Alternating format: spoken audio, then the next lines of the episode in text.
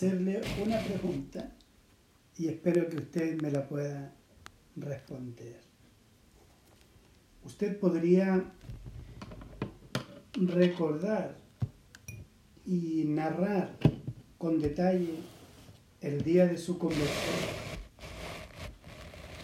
¿Podría usted narrar con detalle el día que Cristo vino a su corazón?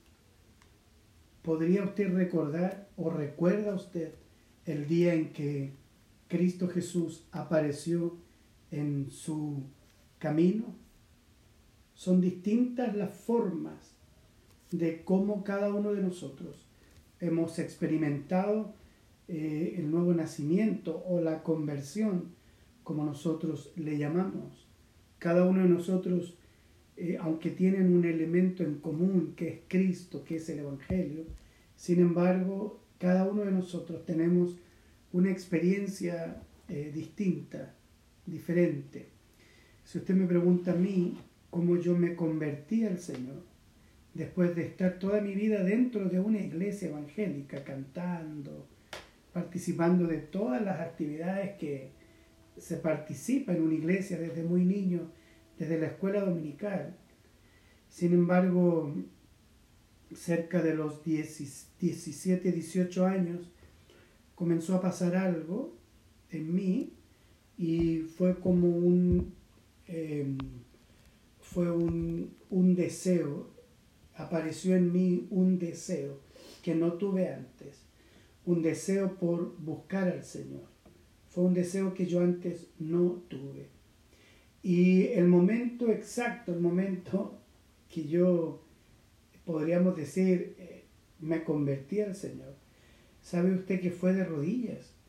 Yo en ese impulso y en ese deseo que estaba teniendo del Señor, un día yo estaba orando, orando, y en ese momento, yo no le voy a decir que como Pablo vino una luz y algo, nada de eso, pero yo en ese momento experimenté algo en mí que fue un quebrantamiento tan grande. Y en mi, en mi, en mi ser yo entendía que el Señor estaba allí, aunque no, como le digo, no había una luz, no había nada extraordinario, pero yo en mi ser entendía que el Señor estaba allí. Y, y en ese momento vino un quebrantamiento tan grande a mi corazón y lloré de tal modo de rodillas y sentí una convicción de pecado tan grande, me sentí tan pecador y me sentí tan necesitado de ser limpiado que en ese momento de arrepentimiento yo voy a decirlo así, me convertí al Señor. Esa fue mi, experiencia. De ese modo nació entonces esta relación con el Señor que ha durado ya, ya ha durado más, poquito más de, de 30 años. Y eso es lo que yo recuerdo, no fue largo, fue corto, pero sí puedo recordar en detalle lo que yo viví, lo que sentí, lo que experimenté no como algo em, subjetivo, algo que a lo mejor usted diga, ah, pero es que eso, eso lo pudo haber sentido cualquiera, probablemente. Pero yo entiendo que eso fue del Señor, ¿sabe por qué? Porque eso que yo viví allí me ha durado hasta hoy. Hasta hoy. O sea, yo nunca volví atrás, nunca me aparté, nunca me descarrié, nunca yo me fui al mundo, como dice la gente, para volver nuevamente. Nunca me ha pasado eso. Lo otro que nunca me ha pasado es que nunca perdí mi primer amor, que es algo que no entiendo muchas veces, porque creo que el primer amor eh, no se pierde, el primer amor va increciendo, va, va, va aumentando en la medida que tú permaneces en el Señor. Esa fue mi experiencia y lo que avala vuelvo a repetir de que esa vivencia mía, personal, fue del Señor, es que han pasado 30 años y todavía, todavía estamos aquí, sirviendo al Señor. Cuando hablamos de Pablo, de la conversión del apóstol Pablo en el capítulo 9, que es lo que hemos estado observando en el libro de los Hechos, eh, sucede algo que ya vimos estos días en relación a la conversión de Pablo, de Pablo, que fue única en un sentido, dijimos, porque él, su conversión fue o eh, eh, consistió en oír al Señor y también ver al Señor. Los que lo acompañaron oyeron la voz, pero no vieron a nadie. Sin embargo, Pablo oyó y vio al Señor resucitado. A Pablo se le apareció el Señor. Y en ese sentido, su conversión es, es única y es, es muy, es igualable a la que tuvieron los apóstoles. Creo que esta forma en la que Pablo se convierte es justamente por su carácter apostólico, su llamamiento apostólico, para poder ir al mundo y sobre todo ejercer un ministerio apostólico entre los gentiles. Y, y observamos entonces lo que sucedió desde que él salió de Jerusalén a punto de llegar a Damasco y él entonces cae del caballo, se recuerda, una luz potente lo, lo tira del caballo, esa luz potente era Cristo el Señor. El texto dice que ellos, los que lo acompañaban, oyeron la voz, pero no vieron absolutamente a nadie. Y el versículo 8, se los voy a, a compartir, el versículo 8 dice así, dice el versículo 8. Dice, Saulo se levantó del suelo y aunque sus ojos estaban abiertos, no veía nada. O sea, quedó ciego producto de esa vivencia. Y llevándolo por la mano, los que lo acompañaban, lo trajeron a Damasco y estuvo tres días sin ver y no comió nada.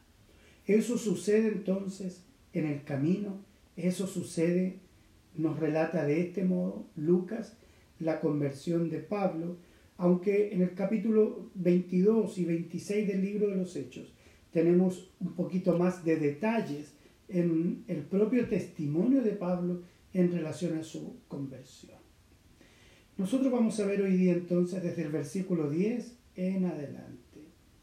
Y si hay algo que me encanta de esta parte que vamos a leer, es que hay también participación humana.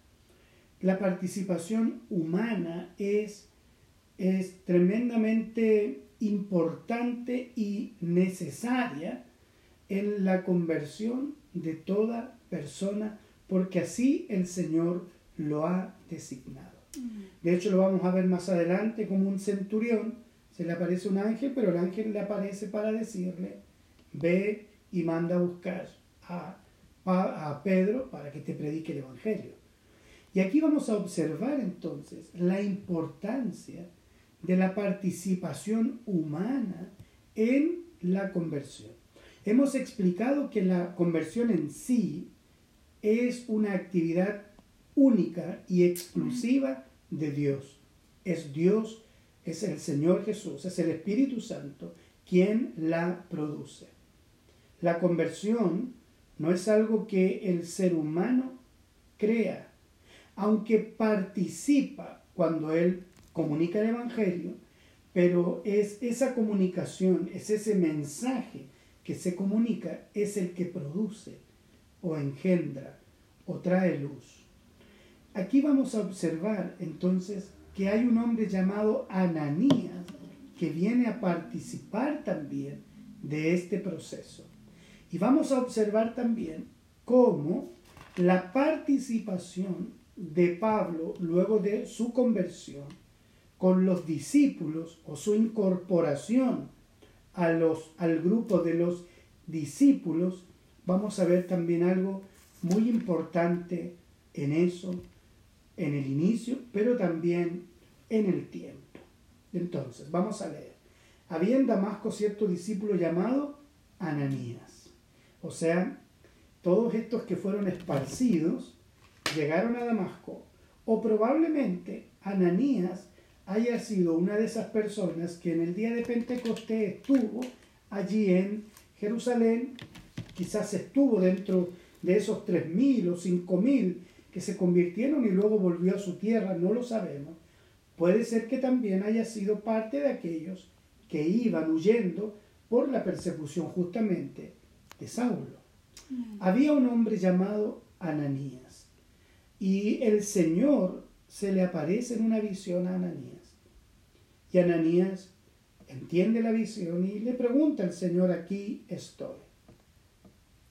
El Señor le dijo, levántate y ve a la calle que se llama derecha y pregunta en la casa de Judas por un hombre de Tarso llamado Saulo, porque él está orando y ha visto en una visión a un hombre llamado Ananías que entra y le pone las manos sobre él para que recobre la vista. Observamos que Dios, eh, el proceso del Señor iniciado ahí en el camino a Damasco con Saulo, continúa ahora en Damasco mismo. El Señor continúa obrando, el Señor continúa soberanamente conduciendo este proceso de conversión en la vida de este hombre que se convertiría en un apóstol extraordinario. Y vemos cómo el Señor, el Señor es quien continúa, continúa esta obra, vuelvo a repetir, que inició a las afueras de Damasco, ahora la continúa en Damasco. Vemos la obra de Dios continuando en la conversión, en este caso del el apóstol Pablo. Y lo hace usando o manifestando su voluntad y propósito a un hombre llamado Ananías.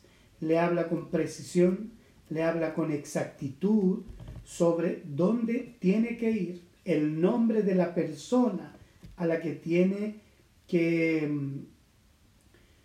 que buscar, encontrar, y también le dice qué es lo que esa persona está haciendo en ese momento, está orando, y lo que esa persona está viendo también en visión en relación a un hombre que entra y le pone las manos para que recobre la vista. Esto es todo obra del Señor. Aquí vemos a Dios en completo control sobre la conversión, en este caso, del apóstol Pablo. Y esto es algo que en el tiempo, con muchos de nosotros, también ha sucedido así. Y así son las conversiones genuinas provocadas, en este caso, por el Señor.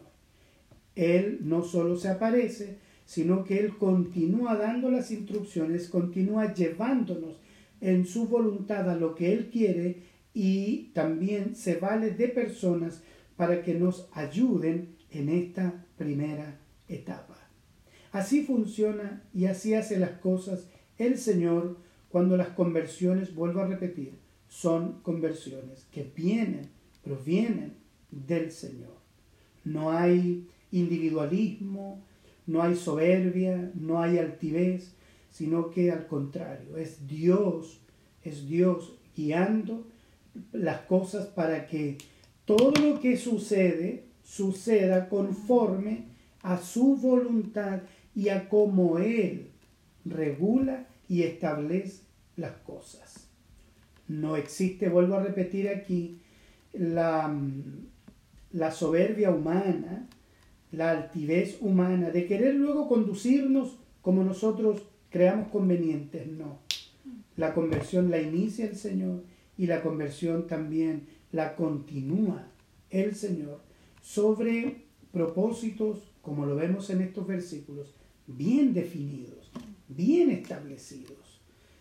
Anda a la calle que se llama derecha, pregunta por Judas, eh, pregúntale a Judas por un hombre llamado Saulo, está orando, ha visto una visión a un hombre llamado Ananías, que entra y le pone las manos para que él recobre la vista. Todo muy preciso, todo muy preciso, tal cual como Dios obra y como Dios actúa.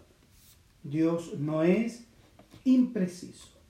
Dios no es em, una persona que dé instrucciones a medias, sino que Él lo hace con precisión, porque esa es la manera de actuar del Señor. Él nunca nos deja como eh, en la nebulosa, en la incertidumbre. Yo a veces he oído a apóstoles, profetas declarar ciertas profecías y ciertas cosas y hablan muchas veces tanta imprecisión, tanta cosa vaga, podría, podría suceder, podría pasar, mira, veo a alguien, alguien, y siempre es alguien, alguien, alguien. Cuando Dios habla siempre es preciso, siempre es claro. Y la palabra profética más segura hoy día la tenemos justamente en la palabra escrita, que es una palabra precisa, exacta, que contiene la voluntad y los propósitos de Dios para nuestras vidas. Entonces, vemos aquí al Señor obrando, ¿verdad?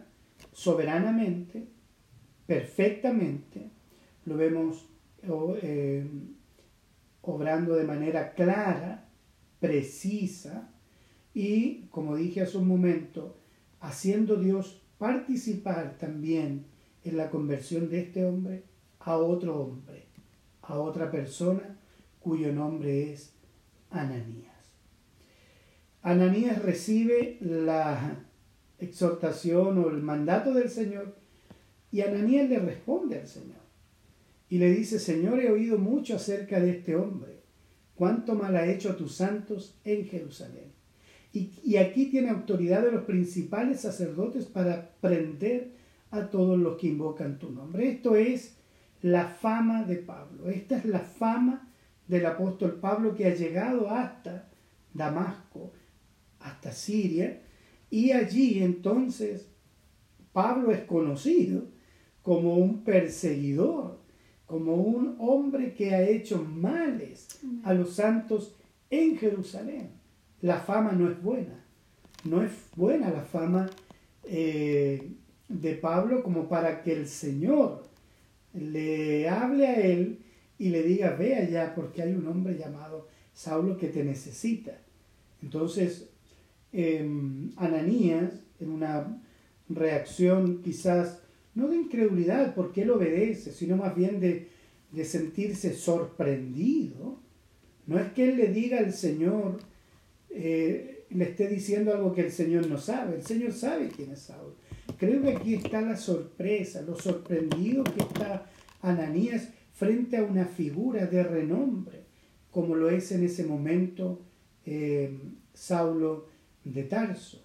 Por lo tanto, Ananías conociendo, conociendo el, el testimonio de este hombre, sin embargo, continúa adelante él en obediencia a lo que el Señor le dice.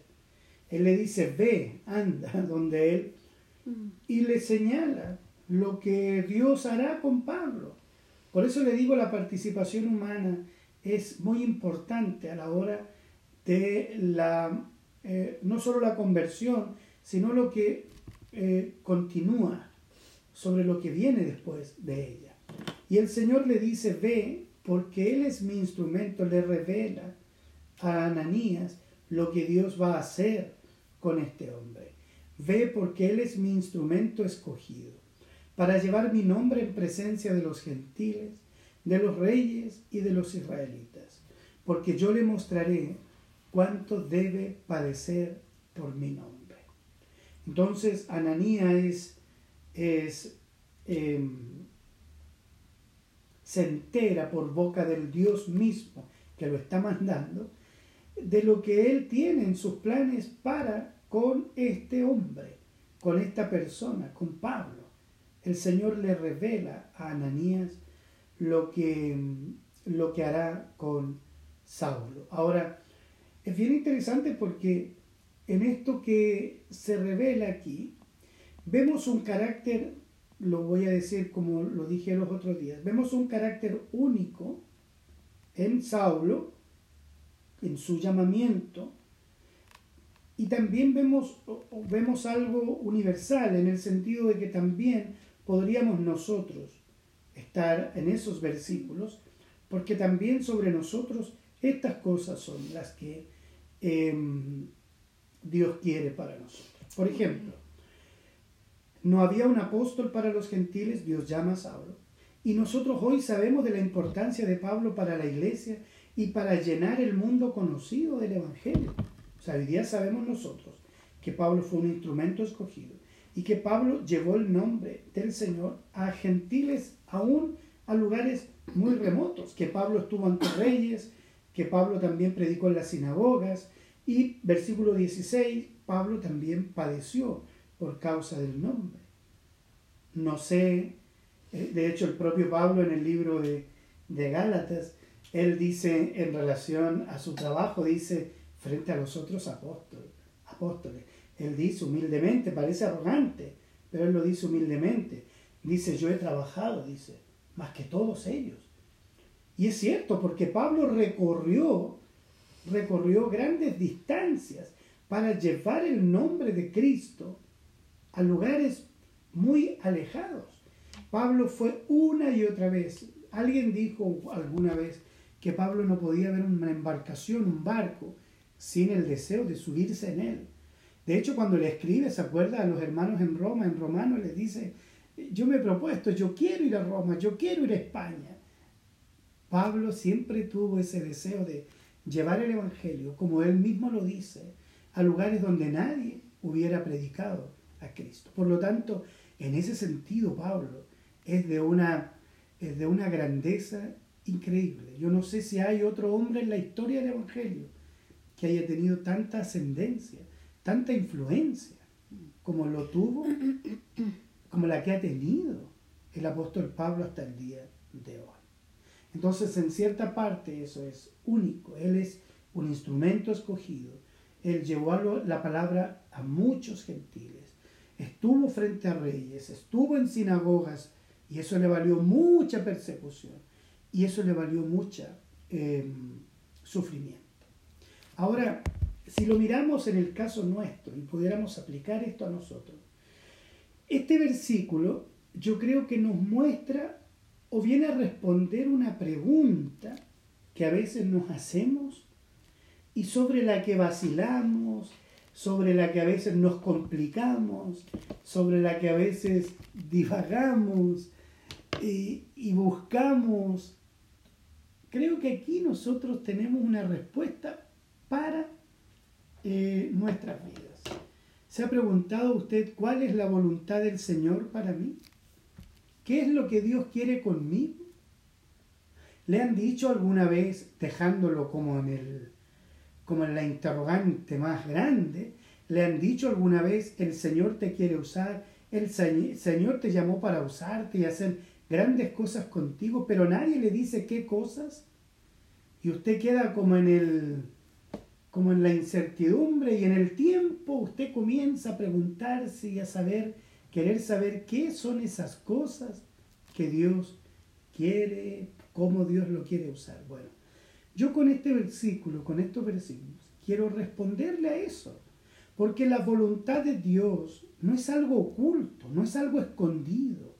La voluntad de Dios no es algo que tú tengas que en los años de tu vida ir descubriendo ir sabiendo y de a poco Dios como que te la va entregando, Dios de a poco se la va revelando. No es así, la Biblia es muy clara. Y creo que este versículo nos puede ayudar. Nosotros también somos instrumentos de parte del Señor, escogidos, y el propósito es llevar el nombre de Cristo a los gentiles. O pudiéramos decirlo de otra manera, predicar el Evangelio mientras vivimos en este mundo. Pastor, ¿cuál es el propósito de Dios para mí? Llevar su nombre a todas las personas durante el tiempo que nos toque vivir. Tu propósito es, por el cual fuiste llamado, predicar a Cristo, predicar el Evangelio.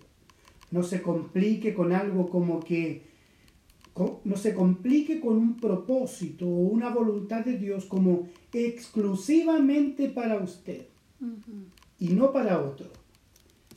Lo que quiero decir es que no crea usted que Dios tiene un propósito exclusivo para mí, tiene otro propósito exclusivo para usted, tiene otro propósito exclusivo para mi esposa, tiene otro propósito exclusivo para el otro hermano y para el otro y así. Si hay en el mundo mil millones de cristianos, pongamos un ejemplo, son mil millones de propósitos diferentes. Eso no es así. No hay propósitos exclusivos. Hay propósitos que son para toda la iglesia, para todos los creyentes, y es uno solo. Y si lo pudiéramos ir descubriendo y uniendo junto a otros, si usted se fija, son propósitos que tienen que ver con todos. Por ejemplo, el propósito de predicar el Evangelio tiene que ver contigo y con todos. El propósito, por ejemplo, para ti es, como dice Pablo en Tesalonicenses, que la voluntad de Dios es vuestra santificación, que se aparten de la inmoralidad sexual. Ese es un propósito de Dios para ti, pero también es un propósito de Dios para todos. Por lo tanto, cuando hablamos de los propósitos de Dios, no estamos hablando de propósitos únicos y exclusivos, sino de propósitos que son para todos. En este caso, uno de los propósitos para ti y para todos es predicar el Evangelio a todo aquel que nos rodea. Es llevar el nombre del Señor a toda la gente, a todas las personas.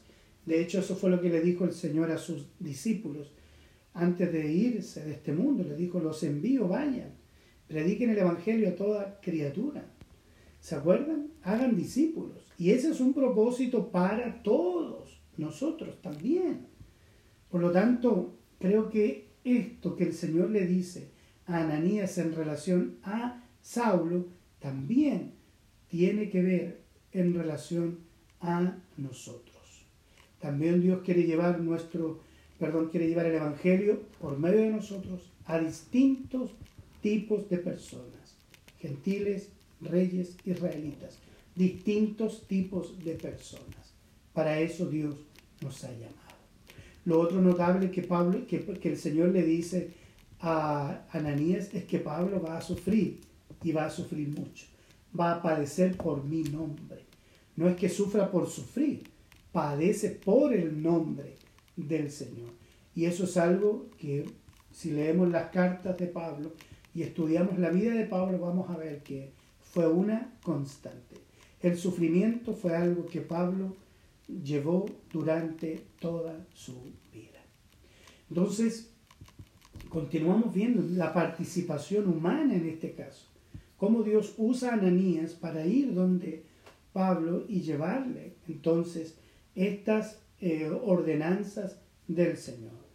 Seguimos leyendo, versículo 17. Ananías fue y entró en la casa y después de poner las manos sobre él, dijo, hermano Saulo, el Señor Jesús, que se te apareció en el camino por donde venías, me ha enviado para que recobres la vista y seas lleno del Espíritu Santo. O sea, imagínate para Pablo lo que, lo que está haciendo en ese momento, todo lo que él está viviendo. Ve a un hombre en visión llamado Ananías y de pronto entra un hombre llamado Ananías, pone las manos sobre él y le habla de lo que pasó en el camino. ¿Cómo supo Ananías? Dios se lo ha dicho. Entonces toda esta experiencia de Pablo es tremendamente potente sobre su vida y le va de alguna manera confirmando que es no una experiencia em, eh, imaginaria, sino que es algo real. Ananías le dice, el Señor Jesús, que se te apareció en el camino. Y aquí corroboramos una vez más que lo que Pablo vio en el camino, esa luz, ese resplandor, fue al propio Señor Jesús. Los demás oyeron la voz, pero no vieron a nadie. Pero aquí Saulo, eh, Ananías confirma de que Saulo vio al Señor, dice, que se te apareció en el camino. Luego Pablo da testimonio de esto también en Gálatas, en relación a la aparición del Señor. Y el Señor lo ha enviado a él, le dice, para que recobre la vista y sea lleno del Espíritu Santo. Y efectivamente eso es lo que sucede en otra experiencia única, en otra experiencia que es eh, muy puntual, donde una persona llega, ora, pone manos para que sea lleno del Espíritu Santo. Hemos dicho que esto, imposición de manos para que sea lleno del Espíritu Santo, no es una, una ordenanza bíblica sobre lo que tiene que suceder una vez que las personas se convierten. Se convierten y yo devorar para que sean llenos del Espíritu Santo. Eso no es eh, un mandamiento o una ordenanza bíblica. Cuando lo, leemos, cuando lo leemos en sus contextos, entendemos que esto se da en situaciones puntuales e importantísimas, como en este caso, la conversión del apóstol que irá al mundo prácticamente para llenarlo de Cristo. Por lo tanto, que Ananías entre, le ponga las manos, recobre la vista y sea lleno del Espíritu Santo, no es una práctica que hoy día nosotros debamos, eh, valga la redundancia, practicar. Hoy día nosotros, a la luz de la enseñanza del Nuevo Testamento, nosotros y otros relatos, por ejemplo, del mismo libro de los Hechos, nosotros vemos que hubo otra gente que se convirtió al Señor y no hubo imposición de manos. En las epístolas de Pablo no vemos que deba haber una imposición de manos para que la gente reciba el Espíritu Santo, sino que más bien observamos de que está asociado eh, la conversión con la eh, venida del Espíritu Santo a cada persona. Y esto lo repetimos como lo dijimos hace unas semanas atrás, porque es algo sumamente importante. Lo quiero volver a decir. No existe hoy, si, si analizamos bíblicamente y correctamente la enseñanza bíblica, no existe tal cosa de que yo vaya a tu casa, te imponga las manos y tú recibas el Espíritu Santo o recibas poder. Eso, hermanos, eh, hoy día es muy popular, es muy, eh, yo a veces incluso lo veo valorado por la propia gente, porque la gente es como que necesita sentir algo, necesita que, que las cosas como Simón el mago, que las cosas sean visibles, observarlas para decir, ah, qué espectacular, yo también lo quiero vivir. Entonces entiendo que es sumamente atractivo cuando alguien desde una plataforma te llama adelante para que recibas unción, para que recibas poder. Y muchas veces la gente em, experimenta cosas, experimenta cosas en ese momento, experimenta ciertas eh, experiencias em, emotivas, eh, muy, muy, de, muy de, de reacciones que van más de la mano de la emoción y del momento que de una verdadera em, participación del poder de Dios en ese, en ese lugar. Y yo entiendo, porque yo he participado de esas cosas. Yo he participado de eso y, he observado en el tiempo em, estas cosas. Las he observado muy de cerca. Y mis conclusiones hoy son, son distintas a las que en algún momento em, observé o más que observar, pero también cosas que se me enseñaron eh, en el tiempo y en la propia en el propio escudriñar de las escrituras uno va descubriendo las escrituras enseñándonos o diciéndonos otras cosas. Entonces, no es esto una práctica, no es que tengamos que hacer esto. Hermano, venga para acá para transferirle unción. Yo lo he dicho y lo vuelvo a repetir. No se puede hacer eso.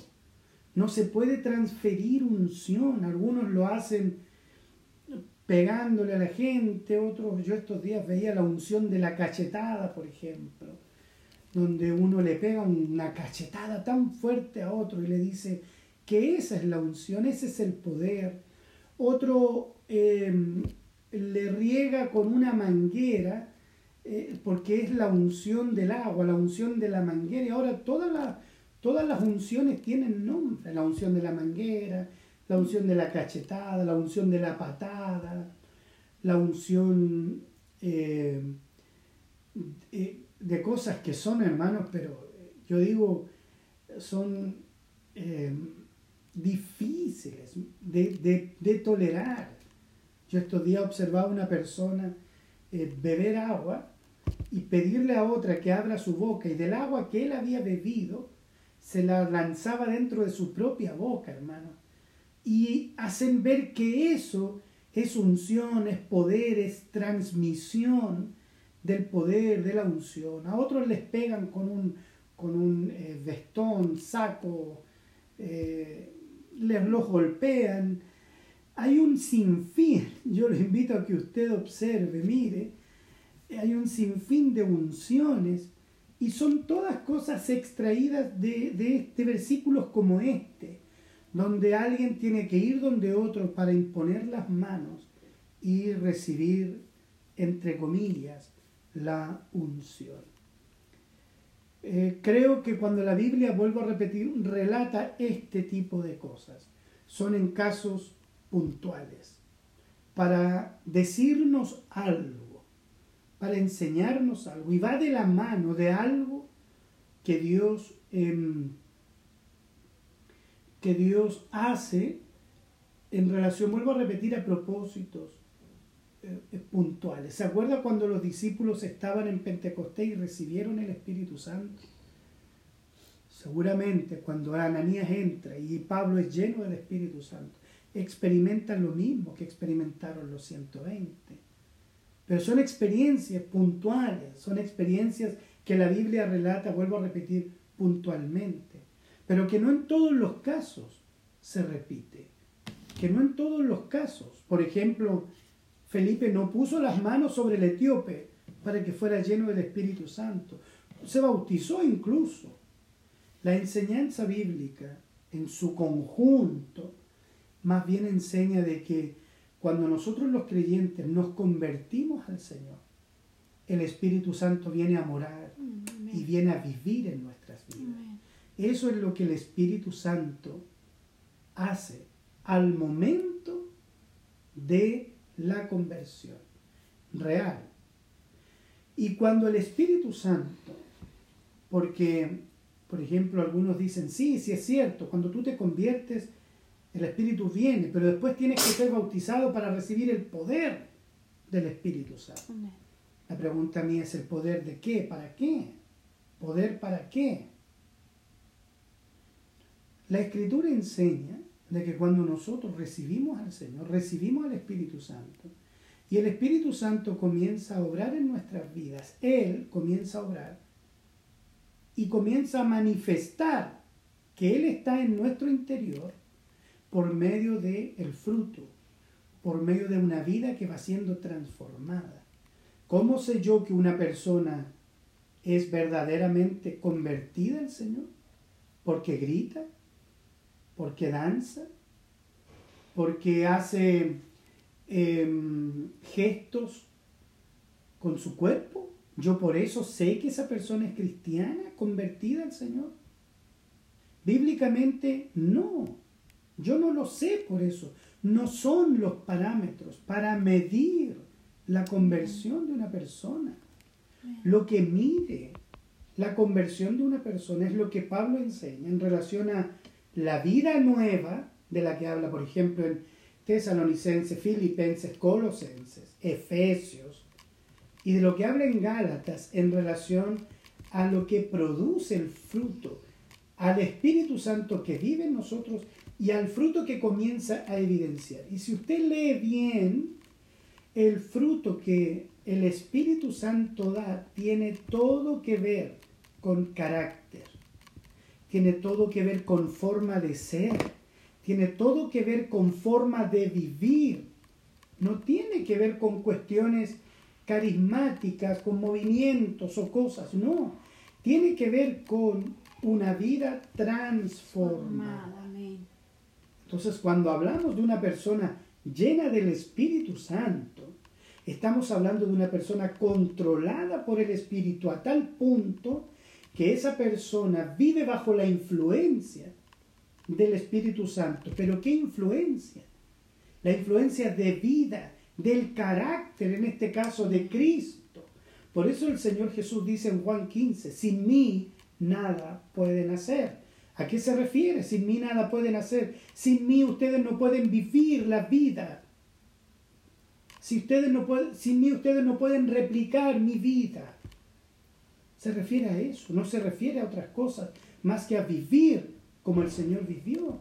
Por lo tanto, cuando hablamos de poder del Espíritu Santo, no estamos hablando de otra cosa que no sea de la vida de Cristo impartida en nosotros por el Espíritu para expresarla, para proyectarla, para vivirla. Por eso Pablo dice en Gálatas que el fruto del Espíritu cuál es? Amor, gozo, paz, paciencia, benignidad, bondad, templanza, dominio propio. Si usted se fija, son todas cosas que tienen que ver con qué?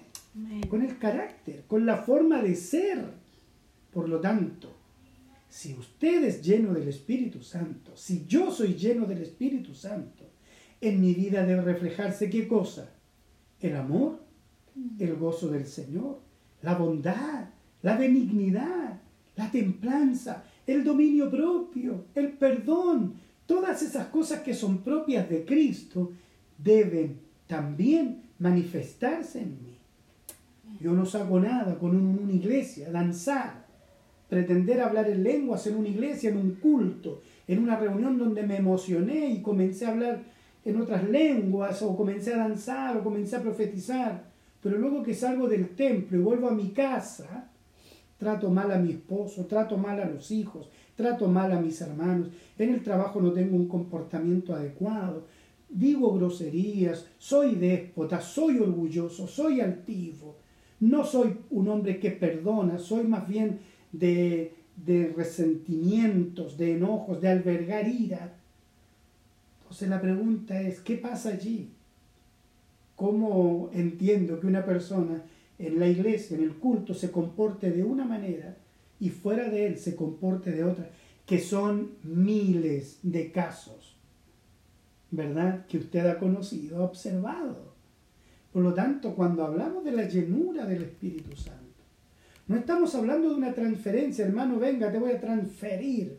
Yo no te puedo transferir gozo, yo no te puedo transferir amor, yo no te puedo transferir dominio propio. Esas son cosas propias que el Espíritu produce en cada persona, las produce Él y son intransferibles. Se fija. Cuando Ananías entra, pone las manos y Pablo es lleno del Espíritu Santo. Pablo comienza ahora a vivir una vida totalmente diferente a la anterior. ¿Se acuerda cómo vivía Pablo antes de conocer al Señor?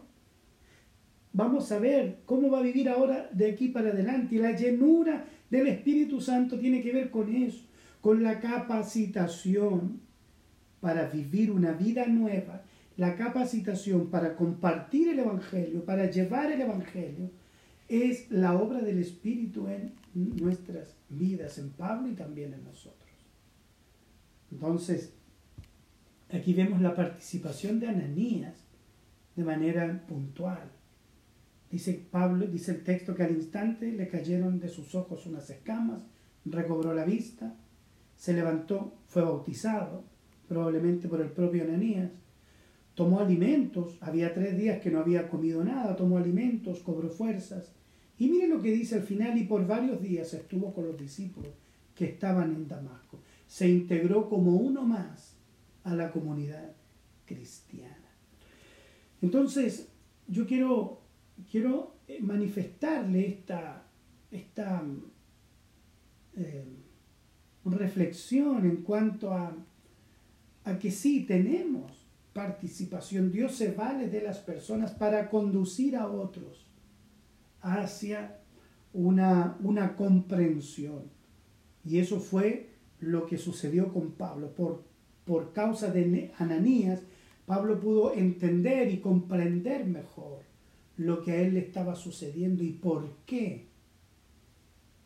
Y luego es integrado a otro grupo de hermanos donde seguramente eh, compartiendo con ellos es enseñado, es, aunque Pablo era de un conocimiento extraordinario, pero Pablo es eh, centrado, Pablo es ayudado.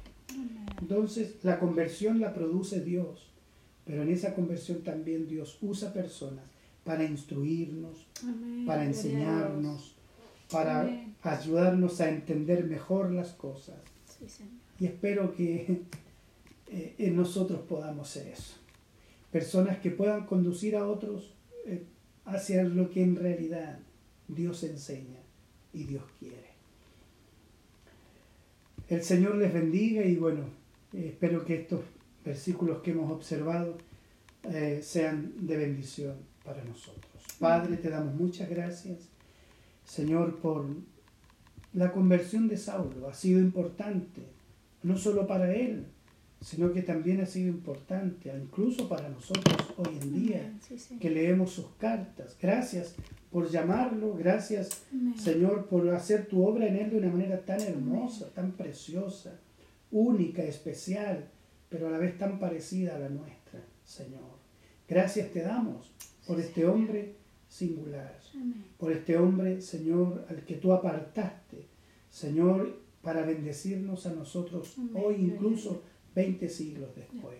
Te damos muchas gracias por sus cartas, gracias incluso por sus vivencias, sus experiencias, porque de sus experiencias relatadas por Él hemos aprendido, Señor, a entender el sufrimiento, a entender la adversidad, a entender la complejidad, a entender la traición, a entender tantas cosas.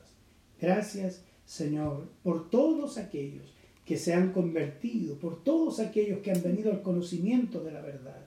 Señor, úsanos a nosotros hoy para ayudar a aquellos, Señor, que van ingresando a la iglesia, que se van convirtiendo. Úsanos para, como Ananías, ser guía de aquellos que vienen iniciándose. Ayúdanos, levanta muchos Ananías, Señor, con el deseo de obedecer, de ir y de ayudar y de trabajar y cooperar, Señor, en la conversión y en el discipulado de otros.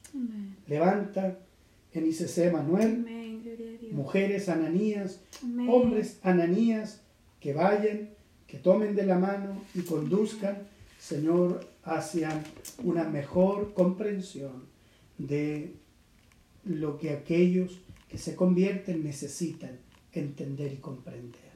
Gracias te damos en Cristo Jesús. Amén y amén.